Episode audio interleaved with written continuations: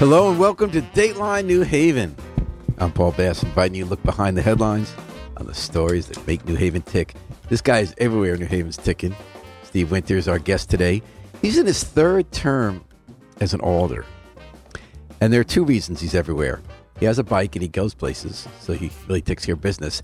And he has the most gerrymandered ward, I think, this side of New York State, or where we're like, it has a little bit of every neighborhood. So, Steve, welcome back to New Haven. It's Dateline New Haven on WNHH. It's always a pleasure to have you. Thanks, Paul. Thanks for having me. And you remember the first thing I always tell you is please get so close to that mic. You're almost touching it if you could. So, Ward 21 did get redrawn. It did. While you were in Alder. Did it get less or more gerrymandered? I would say it got less gerrymandered. How would you describe the shape of the ward?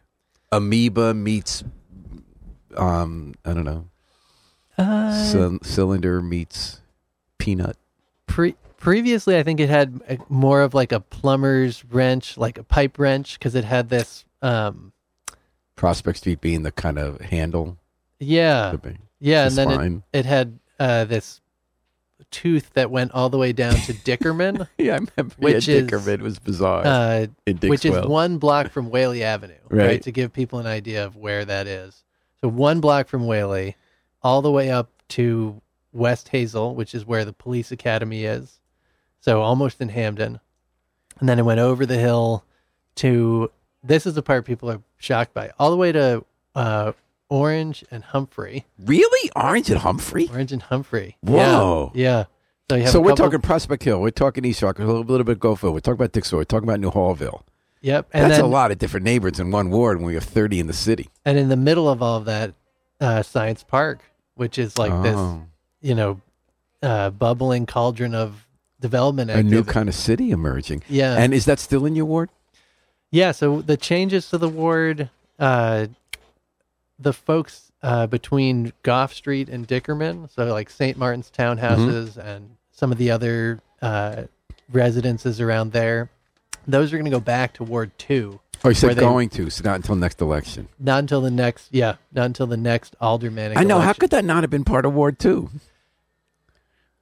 We want to ask, you weren't there. Yeah, I wasn't around, but I think the general logic was that population had to shift east because there was a big increase in Fairhaven. But then they always decide I want this voter or myself to remain in the ward. I know that's always part of it, yeah. But so that'll go back to Ward 2, which I think makes sense and helps make Ward 2 more whole. Mm-hmm. That's been Alder Douglas's stomping grounds for a while. And then the other thing that, it's, again, really sad to lose the folks in St. Martin's. We've had a lot of issues over there, but we've also made a lot of progress. And then similarly at Prescott Bush, which is the formerly Housing Authority, now County Street. Yeah, County Street. That's not Housing Authority anymore? Well, I say formerly Housing Authority because technically it's one of these RAD deals, these rental assistance deals where they've sold the building to a private ownership, but they maintain through Glendower Group, their nonprofit, they maintain the management of the building. But there were a lot of changes that took place. And how did that work out for the tenants, and why did they do that? There were things like the new owners wouldn't let them have furniture on their balconies. They kept trying to clamp down on that, things like that. First, they said they couldn't have any grills on the property. Then they said they could have one. When did this happen? That was, this was an Obama program to try to get private capital into public housing stock. And to have them buy existing private projects rather than build new ones? Yeah, so get is that good? Do we want private owners of public housing? I don't think it's a first resort. And I wasn't there when the Obama administration made the decision. You didn't tell Barack, hey, Barack, I'm a little worried about the unintended consequences of that. Yeah, I think looking back on Obama, I think he gets a hard rap on things that were probably difficult compromises that he didn't want to make. That's how I look at it. This was probably a decision where he said, I really don't want to do this, but, Congress isn't giving me any more money for housing in general, and we've got folks who are living in conditions they shouldn't be living in. So I think that's how best make it limited resources. Yeah. And so I've been interested in that when you talk about Glendower Group. That's a nonprofit, as you said, the Housing Authority has. They build stuff and they manage stuff. And they kind of generate money for the Housing Authority. I thought that was one way, as you say, in navigating a larger environment you don't control, funding environment and rulemaking environment as a federally charged housing authority. They found ways in that imperfect world to become financially stable. Yeah, I think that they... And how'd that work for the tenants? Do you think overall, Prescott Bush, did they work out those issues? I guess you came along years, because you got elected 5 years ago. It was 2017. So that was already after Obama was gone, and these issues, it sounds like, were still there. Yeah, I think their RAD conversion happened shortly after that. So it happened right as I was starting as the alder person. And I think there were things that got redone, like the roof and windows and things like that. But then there are things that didn't, like the laundry machines were this huge pain point for people at Prescott Bush for years, because all these things got replaced. But so it's seniors who live there. So they got to have laundry. It's mostly seniors, but another challenge for that building and other housing authority buildings is that because of the Americans with Disabilities Act, it's no longer just seniors. There's also folks with disabilities, and that's so not recent. I think that was during the first Bush administration, if I'm not mistaken. Yeah, it's not recent, but it's the turnover. There's been more turnover recently for the people with disabilities. Yeah, so you've got a building that maybe it was mostly or almost entirely elderly folks. Now there are some younger folks. And the issue there, as you know, is that substance abuse is defined as a disability. So we had this lot in Fair Haven with the row housing, ROWE, not row housing, like what it looked like. And a lot of the seniors don't feel safe because they feel that a lot of younger people who are involved in the drug trade are right there on the premises with them. Has that been an issue with Prescott Bush? It has. And we have been meeting with Glendower and the Housing Authority, and we've come up with a plan, and it involves having some private security there, because we needed a way to help, like you said, help residents in the building feel safe in their own homes. And that's the guy I see this theme a lot when I talk to you, Steve, because you bring such idealism and a whole wide range of issues and concerns to your job. So I'm guessing, tell me if I'm wrong, that it's very important to you that people struggling with addiction get help and get places to live. And it's very important to you that seniors have safe places to live in public housing where they feel comfortable. And here's the case where they clash, right? You want the seniors to not feel comfortable with the young people with drug addiction and the trade in their housing, and the people there need a place to go. How do you navigate that as an alder? Well, I give the Housing Authority a lot of credit on this, and that the meetings we've had, they've really been firm in saying, look, this is our charge, and we're here to help everybody. And for folks who are having issues, we're going to do everything we can to try to get them counseling and services. So they have set a good tone with folks who are upset about this. And it's still hard for seniors. I lived here a long time. I don't feel safe now. It's not that I'm against people who are struggling, but even if you're doing everything right, my life isn't as good as it was. Yeah, especially if you've got traffic in the building, transactions in the building, drug use in the building. Is that also taken out of your ward now? Yeah, so that if you looked at Ward 28... it's Beaver Hills. It's the other side of Hill House High School. Right. So it was Alder Abduciber, and now it's Alder Ficklin. They had like a nice kind of rectangular shape there, except for Prescott Bush. So again, we're trying to rationalize that. So whose is it now? Yours or theirs? Prescott Bush will be in Ward 28. And that's where it was when I started writing about Prescott Bush, when Elaine Braffman was the Ward 28 alder from Beaver Hills on that other side in the 80s. So I guess things have a way of coming back full circle. What got added to your ward? That's a great question. So the other thing that got subtracted was the part of the East Rock section between Whitney and Orange. So those blocks are going to be going into Ward 7. That makes sense. Which does make sense. And the incredible shrinking ward. So you're not a plumber anymore. What are you going to be instead of a plumber's tool? I don't know. Maybe it's sort of like a stretched out Pac-Man. Maybe there's still kind of this mouth that opens up. around Ward 20. But the great thing about that is, you know, right now in the even years, folks are voting at 4 different polling locations. So that's because the state districts don't match our local districts. Roland Lamar and Senator Looney for the folks who are all the way over past. That's terrible because it's hard enough to get people to vote, and this is one of your big issues. It's so confusing. They have to go different places every year, and they really don't have a ward. Is that going to change at all with this redistricting?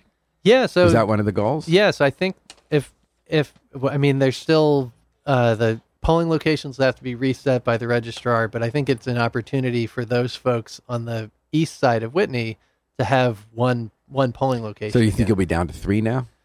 I think so, yeah. So what'd you get added? We picked up the blocks on between Winchester and Prospect, from Munson down to the Whale, that kind of section of Dixwell. So it's expending something that did exist. That was kind of your area, because on the other further down Prospect, you went down to Winchester. Yes. Yeah. So is this better? Does it make more sense? I think it makes more sense. Yeah, the ward is more compact.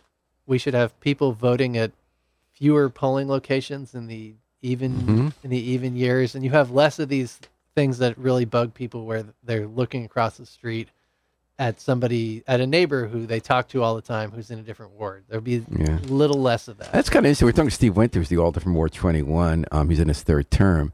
And you really have both sides of Prospect, but now you're more on the side that is featured in a new book by Nicholas David Alcott called The Other Side of Prospect, about how that's a dividing line between elite Yale on one side and hard-hit New Hallville by a lot of social challenges on the other side, urban challenges. Did you read the book? I haven't read the book. I would like to get my hands on it. I recommend it. It's really good. Yeah. Let's see if we have, before you leave, let's see if we have a copy round. That would be awesome. Yeah, I mean, it feels like it hits close to home because it. Then again, you're on the ground, so you see it all the time, Steve Winter. Now, one thing I want to talk about, Steve, and think about I love talking about all issues in town because you get involved both on the ground and very constituent-oriented issues. You mentioned St. Martin townhouses when they had flooding and people had to be really coded and they're fixing it. You were right in that. You just talked about Prescott Bush, which I wasn't aware about. I'd love to see us write about what happens when that ownership gets transferred and more of the younger people come in with disabilities in a senior housing facility. You also came to the job before you were an Alder, involved in a number of broader issues, national, international issues that you were an activist on a lens of how we can affect them, whether it's voting reform and democracy, environment, and criminal justice reform. And I've noticed that you've found ways to incorporate that into being an Alder. And I wanted to ask you what extent that's been satisfying. I'll start with voting reform. You were there on the street in your ward with people you go to every election day and send newsletters to all year and go to community meetings with. And you said, vote for early elections, because we had a state constitutional amendment. It got approved by voters in a referendum. How did being an Alder affect your advocacy on that, both in how you saw the issue and how you sold the issue? I think being an Alder, like you were saying, it exposes you to all this action on the ground, the nitty-gritty, the details in people's lives. So even going to do get out the vote work ahead of the election, I met many people who said, well, older folks who said, well, what if it's snowing that day? Mm-hmm. Am I going to be able to make it to the polls? Or, my son is blind and, I'm worried that I'm not going to have someone to be able to drive him, that day. So there's all these logistical issues when it actually comes down to voting on election day. And for some of us, those are very easy to overcome. But, you know, if you're working multiple jobs or you're struggling with a disability or you're older, having some flexibility, having that option, that was, I think, the key message to drive home. You already believed that before. When did you get involved with the issue? I first got involved with this issue in 2018, really. So you're already an Alder. That's one that, unlike some of the other voting reform, that sort of became more of an issue around then. No, it was a little bit before becoming an Alder because there were some of the folks who were working on the national popular vote legislation, particularly this activist Paula Baccalini out of Glastonbury, who every time we would talk to someone about, hey, you know, we're not electing the president by popular vote, she would say, and we also need to be working on ways to strengthen our democracy by strengthening our voting systems. And I think we both viewed those issues, the national popular vote and early voting. So did being an alder and encountering these get out the vote challenges affect your thinking, or did you already think that and just reinforced your thinking, gave you a way to talk about it? It just made it much more real. It's like, and then also then it came time. So when you worked on statewide campaigns before, you would kind of go to a lot of places, right? Does this concentrate your work as an alder since you have, how many constituents do you have? Like 2,000? Each ward is like a little less than 5,000. Oh, 5,000. So is this now concentrate how you do your work? Like, I'm going to intensely get to know people in this one ward through my elections and issue advocacy for the ward. And this does that then narrow where you concentrate your work on an issue like early elections? I think it helps bring things into focus to see what problems are people really crying out for help on. Where do people really need help? And did it ever convince you the other way, that you looked on a broad way at an issue and then working in Ward 21 on the ground, you thought, oh, I kind of overrated this versus a different issue? I mean, I think like the national popular vote thing is like such a long-term goal. And this, so our listeners know, that's where enough states agree in a compact that they're going to honor the results of the popular vote, even. So a lot of times you can win by a lot in one state that has a lot of popular electoral votes, but then barely lose in another, and you're running for president with a very small population state like Montana, and it comes out equally for, or not equally, but close, much closer than representing the population. Yeah. So I think like on a day-to-day, most people aren't thinking about that. But then as an elections approach, people will say like, why bother? I had it wrong. It's more the margins, right? So like it's like winner take all in a state, right? All the electoral votes go. So if you win California by a little, you get all those those electoral votes. But exactly. So yeah. Look at President Trump won the electoral college vote, but lost the. So where are we on that? Has Connecticut voted to join that compact? Connecticut did vote to join. So your work's done on that? Yes. Okay. What's next? Ranked choice voting. Is that the next big one? We've had you here on that. Yeah, I think ranked choice voting is going to be a important issue at the General Assembly this session because of the work that Oz Griebel and Monty Frank did. Right. They got, you wrote in your newsletter, you voted for Governor Lamont on the Democrat line, but on the Griebel-Frank party, which I would argue is not a good name for a party. They act like people knew who that was when they got 5%, 0.5% vote. But in any case, they got the endorsement based on Lamont saying he'll support exploring ranked choice voting or support ranked choice voting. He, as I understand it, he said he would introduce legislation to enact some forms of ranked choice voting. Oh, not just to study it, because everyone talks about starting with the study. No, I understood it. That's not how I understood it. You think that's going to happen? Because like Democrats aren't so big on it. I think it can happen in some situations. Yeah. So like if you look at Maine, which is like really hot on ranked choice voting, they've instituted ranked choice voting for some offices, but where there are constitutional issues, they're working on other offices. So they've twice now elected Jared Golden, one of their congresspeople, using ranked choice voting. And in both elections, he had like 48 or 49%. And then when they looked at the third party candidates' second choices. And that's how they stopped getting that extremist Pepe Le Pew guy, LePaul, whatever. Exactly. This was a response to Governor LePage, who won his first election. With a minority in a three-way, but he governed like Donald Trump. Yeah. Yeah, it was something like 40. He won with like 40% of the vote. Yeah. My family's back in Rhode Island. My parents are back in Rhode Island. Their Democratic primary was a three-way race, and the winner won with just over 30% of the vote.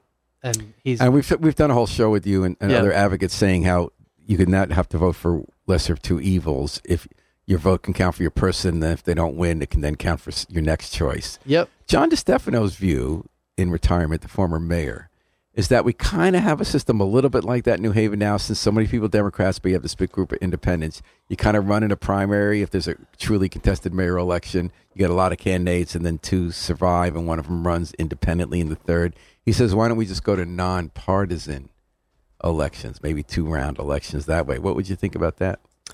I still think it's better to have one election one moment where everyone turns out and voices their preferences. Mm. With ranked choice voting, you can say, here's my first, here's my second, here's my third. Look at what's happening in Georgia. Does it really make sense to have two elections back to back in Georgia? I wonder what would happen with that, because the Libertarian, that was in Warnock and Walker, neither of them got 50%. It was really close. Warnock had a little more, but the Libertarian candidate had a couple percent. You think those would have gone to Walker?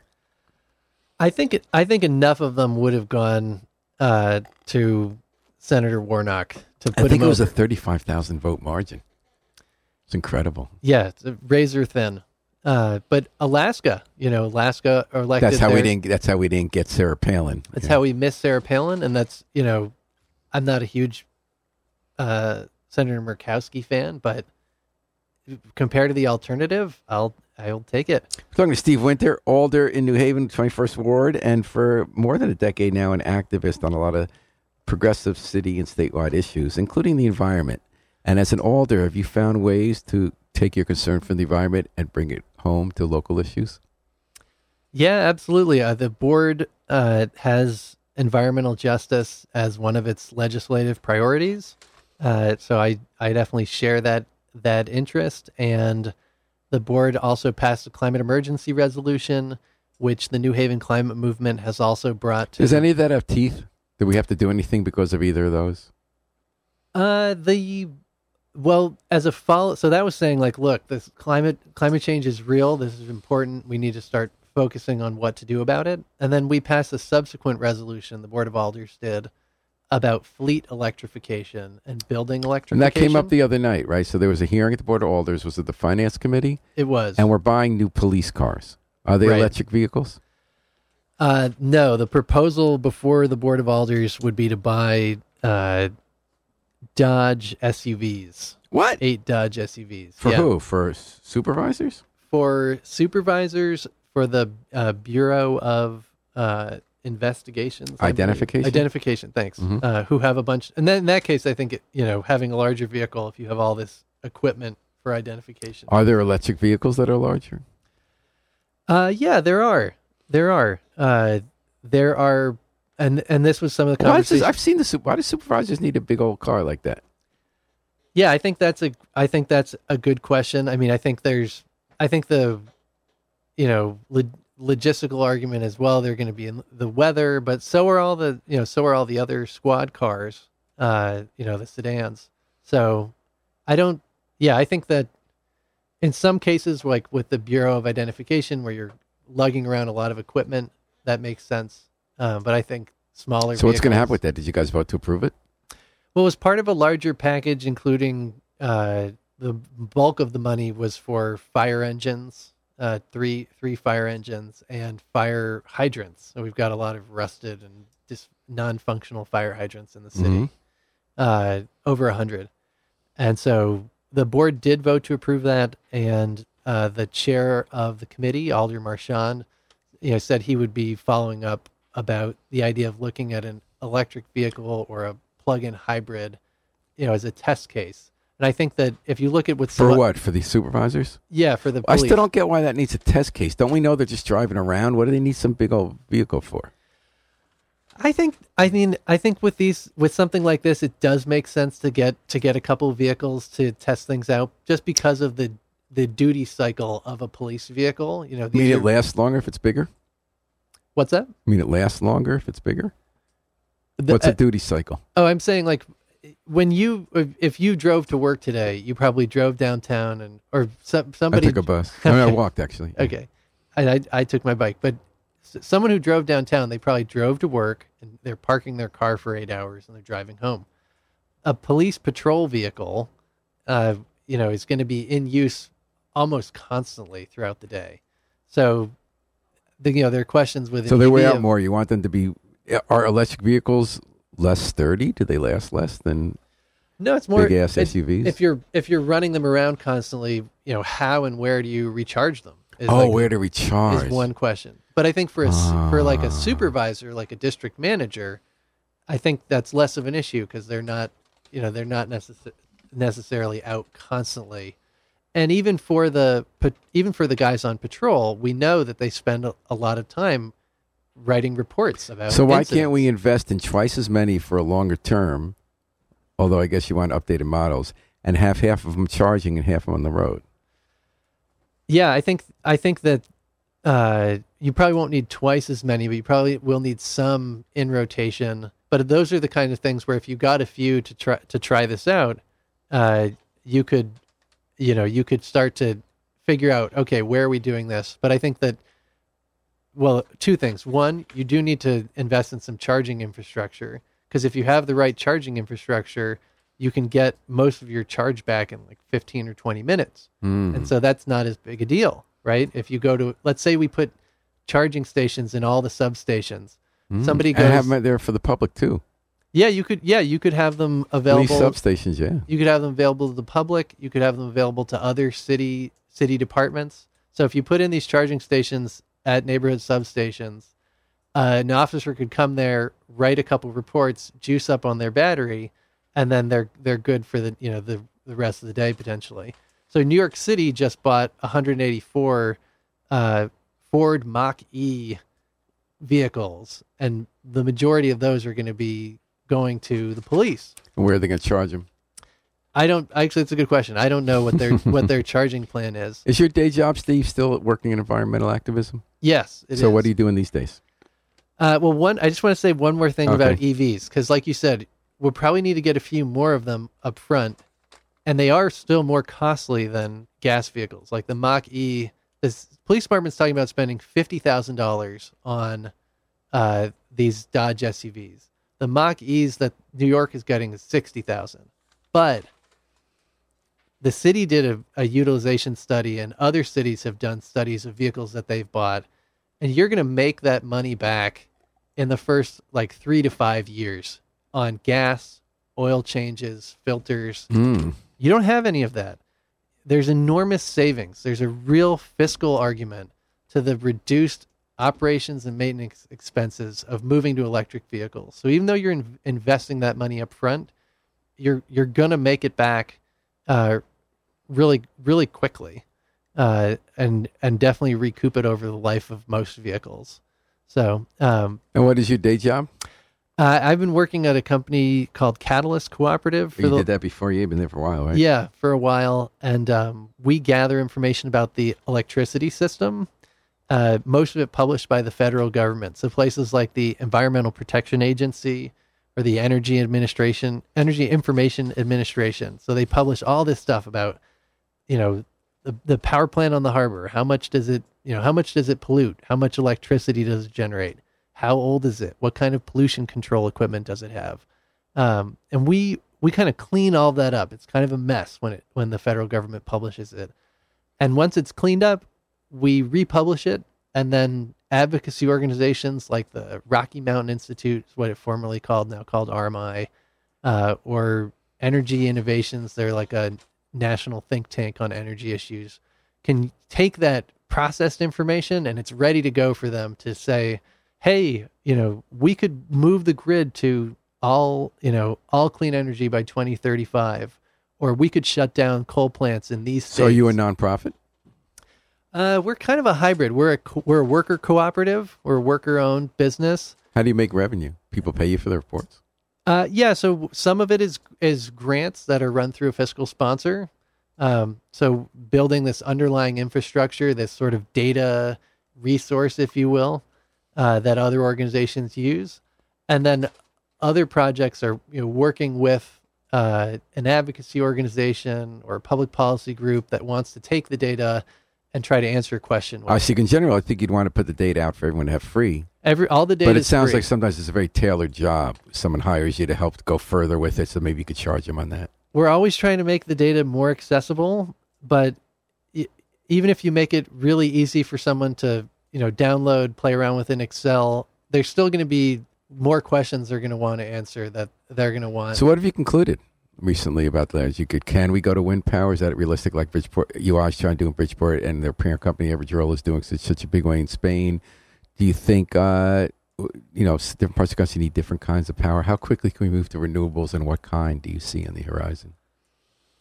Yes, I think the short answer is yes. We can move an enormous amount of our electrical generation in the near term to wind and solar.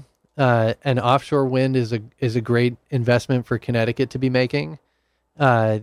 Solar, I think, is an area where Connecticut has more work to do. There's states that have done a lot more solar on roofs, and there's states that have done a lot more community solar. So if you can't put solar on your roof, you can buy a share of panels. I'm so ignorant about stuff. We have solar at our house. Yeah. And I don't quite understand why we send it back to the grid, so it loses a lot of the power there. We sell it to them wholesale and pay back rates that are retail to get it back from them. It just seems so inefficient. Is this because the state says they're... I remember Malloy, the old governor, had something to do with setting up that system. Is that because the state says we have a public interest in this regulated utility monopoly, whether it's UI here, Eversource, other parts of the state, existing and having enough revenue that they're losing from these solar customers that will be inefficient with energy and avoid some of the cost savings and protections against mass blackouts so that we could keep this big utility going? Well, when you feed your solar energy back into the grid, when you're producing and you're not using it in your house, there's not a big energy loss there. There's not a big... Well, it has to go down the wires and then back to me. We don't use any of it in our house. UI gets everything we generate and then they send back to us, correct? No. If you're using it, if you're generating electricity from the sun through the panels, that's going to come out of the panels and come down into an inverter, which turns it into kind of regular old electricity. I thought you need a battery for that if you're going to use it in your house. No. So that's it's first going to stop in at your house and say like, hey, does Paul Bass need to use this electricity? Mm. And if you're good, if all your lights are off or whatever, then it's gonna go back out onto the grid. But they credit it to us at a wholesale price, meaning they don't. I mean, they get it from us for the wholesale and then charge us the retail. They make a profit off us on that. So the way that net metering works in Connecticut is, you get credited your full retail amount for all the kilowatt hours that you consume. So if you consume 100 in a year and you generate 100 from your solar, then you're going to get the full credit for that. The full retail, like 20 cents for a kilowatt hour for that. If you produce even more, so if you consume 100 but you produce 200, that extra 100 you produced, you're going to get a credit on your bill at the wholesale rate. And that does speak to what you're saying about like, it's an immense benefit to be connected to the electric grid. Some people think, so we're paying for that benefit by having zero still. What if we had batteries instead, so that we didn't have to be connected to the grid, and so that if we ever were like Ukraine and getting bombed, or if their hackers get into a regional electric distribution system, we wouldn't have to worry because it's decentralized. Yeah. So you still want to be like, think about your life right now with you and like. You get all kinds of joy from your family, right? And your kids and your grandkids. But that doesn't make you want to separate yourself from your friends and your broader community. We definitely want to be part of society where we'll help each other and get the benefits of mass work of stone soup or from paying all together for roads and bike lanes and police officers and schools. Right. I'm not sure energy is the same thing because it's a private utility that's looking for ways to make money off of us and return profit to shareholders and to centralize everything. I'm not sure centralized power works the same way as having a government that's part of we to make all our lives richer together. I think it's more like a road network. It's like if we want to be, you want to be part of the city. Right, we don't want private roads. We don't want private roads. Yeah, exactly. But they're not public utility grid. It's a private utility grid. Well, it's publicly regulated, right? Sort of. Yeah. So there are maximum rates of returns that they're allowed. They bought energy at a really bad price a few months ago. So now they're going to, rather than have their shareholders who take risks on their investment make a little less profit, we're going to pay record prices for our electricity this winter. Yeah. Is that we or is that they running us? I think it's both. There are states where the full cost of fuel gets passed on to consumers. So if the electric utility is, using a lot of natural gas and prices spike, the consumers foot the whole bill. And there's some states where there's risk that's shared, where the consumers maybe. And if it's a regulated private industry, how could we justify them not having risk? Yeah, so I think with. It's not up to you. I'm not mad at you. You're not making decisions for PURA. I'm just saying, Public Utility Regulatory Agency. I'm just saying. I mean, I know you're on the good side. I'm just saying I don't understand it. Like Wallingford, if you want to really look at your point that we want to be connected with our family, connect our community, and use all our resources together to have us all protected with a common grid, a common government, that's in Wallingford. They have a municipally owned utility. They're not part of UI or Eversource, correct? So they pay less for their electricity and it never goes down because there's no outside supposedly regulated private industry that's pushing all the risk onto us while they push all the profit to them and make decisions in Spain. Am I missing something there? Well, where did the real idea of your we be cooperatively owned municipal power? Yeah, I think in an ideal world, yes. All I'm saying is, like, it's not an ideal world. They're pretty like racist right wing government, but they've had this cooperative municipally owned electric grid since the last century, well into the last century. What I was pushing back on is this idea of like, well, if we get solar panels and batteries, we don't need the electric grid. So it's a little bit survivalist, and you're saying that doesn't help everybody. That's not. But what if you had pods? What if you had communal pods just because of hacking and the dangers and the electricity that's lost on a grid, sending it through transmission wires distances? Don't you lose some? You lose a little, not a lot. Yeah, I think like having resiliency and sort of grids within grids. But you're saying have protection, have backup. Yeah. So there's disasters, we help each other. Yeah, I think that's more of a you having those microgrids within the grid is definitely a really good thing for resiliency. Absolutely. But I took your rabbit hole down on that just because you know so much more than I do. I was really interested to hear about it. Steve Winter and Alder from 21st Ward, where there is electricity and there is a grid. Talking here on Dateline New Haven about all the ways that his national and statewide activism has played into his roles in Alder in addition to the nuts and bolts grassroots attention he pays to problems at individual constituents' homes. Criminal justice system, that's how he first came on the scene in New Haven with a raid downtown and community policing and accountability. How have you felt that being an Alder has helped you with that? Do you feel we're in a good place? Did we handle this Randy Cox mistreatment issue right? Is the department in a good place, do you think? Yeah, I think one of the issues I was really interested in coming on the Board of Alders was the Civilian Review Board. And that's been a little bit of a cluster. No? Yeah, I think like in the plus column, the review board was set up. It's voiced its opinion on disciplinary actions to the chief. They've had some great reports, by the way. We found out about some instances we wouldn't have found out about with some really good debates. Yeah, so I think like there's definitely value in it. I know some of the folks on the board, they're really committed, they're doing really good work. I think that there's much more work to do, more follow-on work to do. Is there still that problem? Like the reason it got defunct the first time around was because people just weren't showing up to meetings and then spots weren't filled. I know some people quit because there were personality problems and time pressures. Are we getting enough meetings, enough people? Is there enough time for people to work on this? I think that is still a challenge. I think they're still functioning, but I think that is a challenge.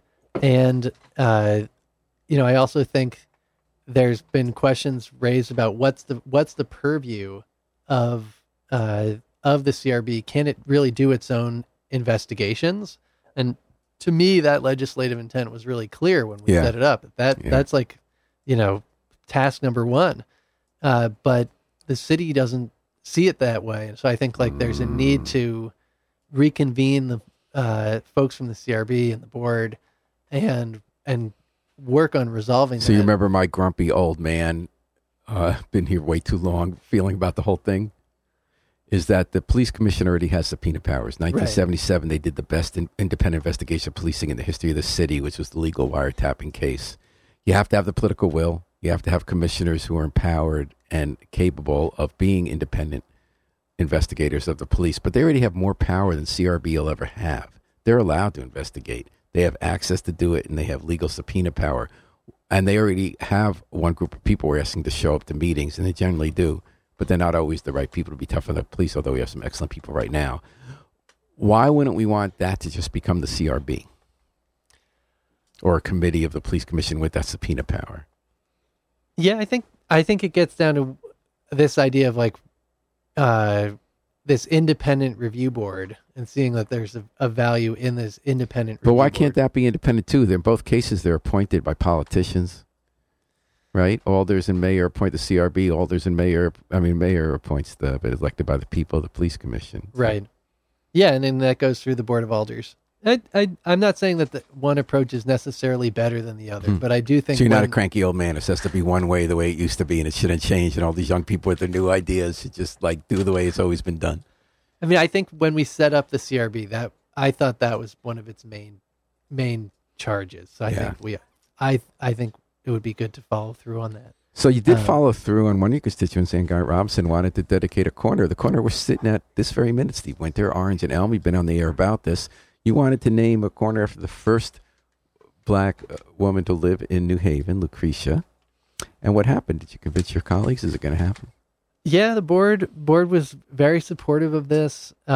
We had a hearing at the City Services and Environmental Policy Committee, and the full board passed it at the beginning of the month. So that's good. And actually, I did know the answer because you brought in the mock-up of what it's going to look like today into the studio. When is it going to go up? I don't know yet. It's looking like early next year. And do you get a lot of satisfaction from that? How does that figure into the frame of mind of Steve Winters, who works very hard at both constituent service, big issues? This is symbolic. How does it? What's the value you feel from the work you put into this? So I like to ride my bike a lot, and I like going up and down the Canal Trail. And one of the things I love most is the work that Mayor Harp and Alder Morrison did to have the statue of William Lanson installed on the canal line. Yeah. It's wonderful. And I think that type of symbol is hugely important in terms of like the public the way that we use public space to tell a story. Like those great Ninth Square and the sidewalks, the plaques, the people who worked and lived there. The Stars of Fame. I think that's wonderful. And I think that it says something about who we are as a city and how we tell our own story. Whose lives we value. Yeah, and what we value. Yeah, and so I'm with you on that, Steve. When Dr. Robinson said she wanted to tell a story about a woman named Lucretia, who was the first black person to live in New Haven. She was a slave of the colonial governor, the first governor, I never get this one right, Theophilus Eaton. That's a tongue twister. Yeah, and she helped manage his household right here on the corner of Orange and Elm. It was different because it's not in my ward, right? It's in a totally different ward. So we had to check in with Alder Sabin and Alder Guzney. They were very supportive and helped with the petition. How were you the one? Because she's your constituent. Yeah. So Dr. Robinson, the person driving, is your constituent. My constituent. Steve, charter visit is coming up first time in 10 years. Your first bite at it is in Alder. Are you, I understand the board majority, is it, or just the mayor and the president want to now move to a 4-year term, which is something that was quashed 10 years ago, the last time we had a chance to revise our charter. What do you think about that? I think it's a 4-year term for mayor. Yeah. Yeah. Not Alder. Yeah. I think it's a good thing. I really do. You always hear about, like, our members of Congress who have to spend all this time on the phone fundraising and working on the next election every 2 years.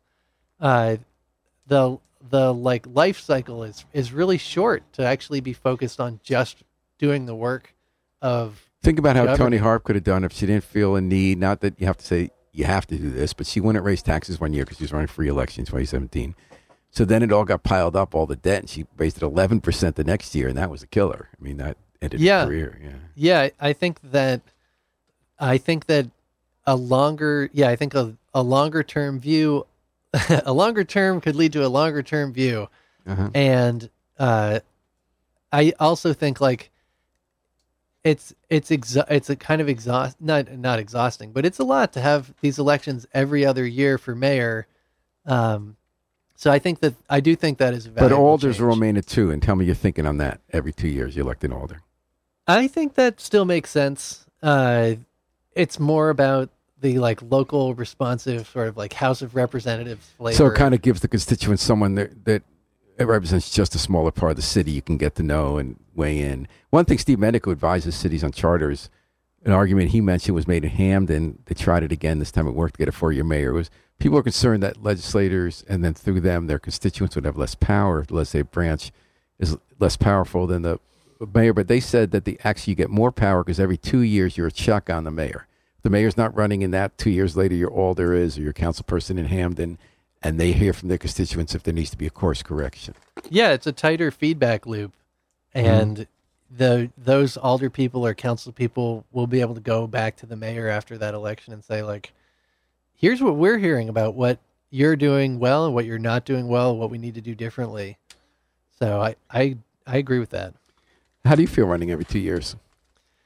I know it's exciting for you at first because you got on your bike, you met all these people. Yeah, it's wonderful connections. Does it get tiring?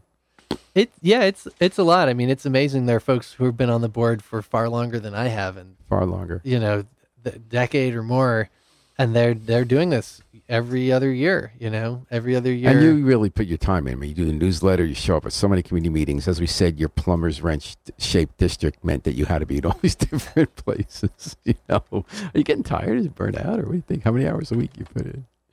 I don't know. It's a lot of work. I really commend everybody on the board for the commitment, the energy that folks put in. Has your view of the role evolved over these 5 years?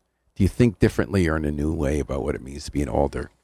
The value, how you should do it, the role? I think, yeah, I mean, I think like the longer you're around, the more it's about like choosing which issues you really want to prioritize, knowing that you're going to be stretched thin with all these other issues. What do you really want to push on? And where do you push? Because like we've noticed in the last, since 2011, there's almost no debate on the floor of the board alders anymore. Matter of fact, you tried to raise debate about the money given to Rabbi Daniel Greer, and you were shut down. You were told you're not allowed to give a dissenting view at a public forum. What has that meant for the ability to affect issues? Is that not an important place to have the debate anyway? Does that take more between closed doors or in a committee? Well, I think there is debate at the Board of Alders at like the full board meetings. I think sometimes there are guardrails put on those conversations, but I think a lot of the substance really does take place at the committee meetings, and I think that's public. Yeah, and that's totally public. And I think that's really important for anyone who's interested in local issues to understand that if you want to influence the decision making process, really try to get involved at the committee level. Come to the meetings and testify, or get in touch with the committee chair before the meeting. Let them know what you think about what's on the agenda. And it can be hard to keep track of all of that, but the city has, to its credit, put all these meetings on the website.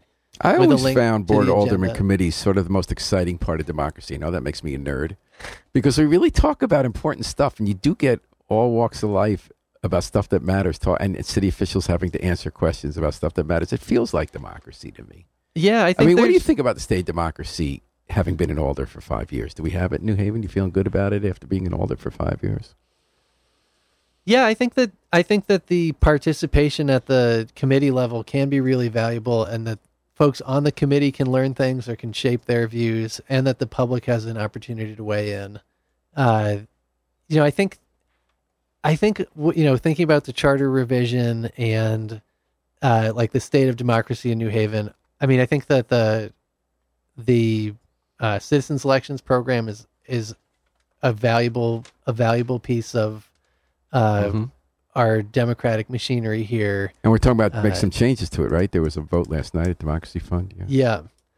But I think, yeah, I do think it's worth talking about having fewer aldermanic districts. And I don't. Oh, is that going to come up this year? I don't know that it will, but I think... The alders never put this matter. The argument is, yeah, some people like having 30 because it's good if everyone represents 3 people, in your case stretched out in a plumber's wrench, because Then you get to know them. Other people feel like the alders would have more power if there were fewer of them, like in Hartford, because you represent more people and you can't be so easily put off of the sidewalk because your vote counts more. Yeah, I think 30 is such a large number for a community of our size. And if you're a city staff person having to respond to 30 different alders, that's just a big challenge. Is it more democracy or less?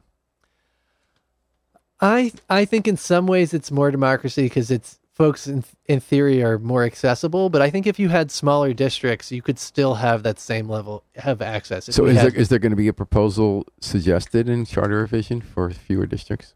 I doubt it, but I do think it's worth raising the issue. And I think that, like you said, it would help those alders focus their energy more. And I think that you might have more contested elections, which is something that like an incumbent legislator might not be talking about. But I think that that's really important in terms of increasing our local participation in elections. So, Steve Winter, you having fun still? Oh yeah, absolutely. It's been really fun being involved in the city. Well, it's very fun when you come in here and talk to us because you got your finger kind of in everything interesting going on in the city. So I really and I also love your younger perspective. I kind of feel like you help me see things through new eyes. So thanks for coming on Dateline New Haven, Alder Steve. Thanks for having me on. I want to thank Harry Droz, who's the miracle man behind the controls, has us on so many different platforms that they are inventing new multiverses in the course of every episode. We're going to take it out with the Afro-Semitic Experience performing I Wish I Knew How It Would Feel to Be Free from the group CD, A Plea for Peace. This is Paul Bass inviting you to fly free with us all day, all night, and all weekend long at WNHH, New Haven's home for community radio.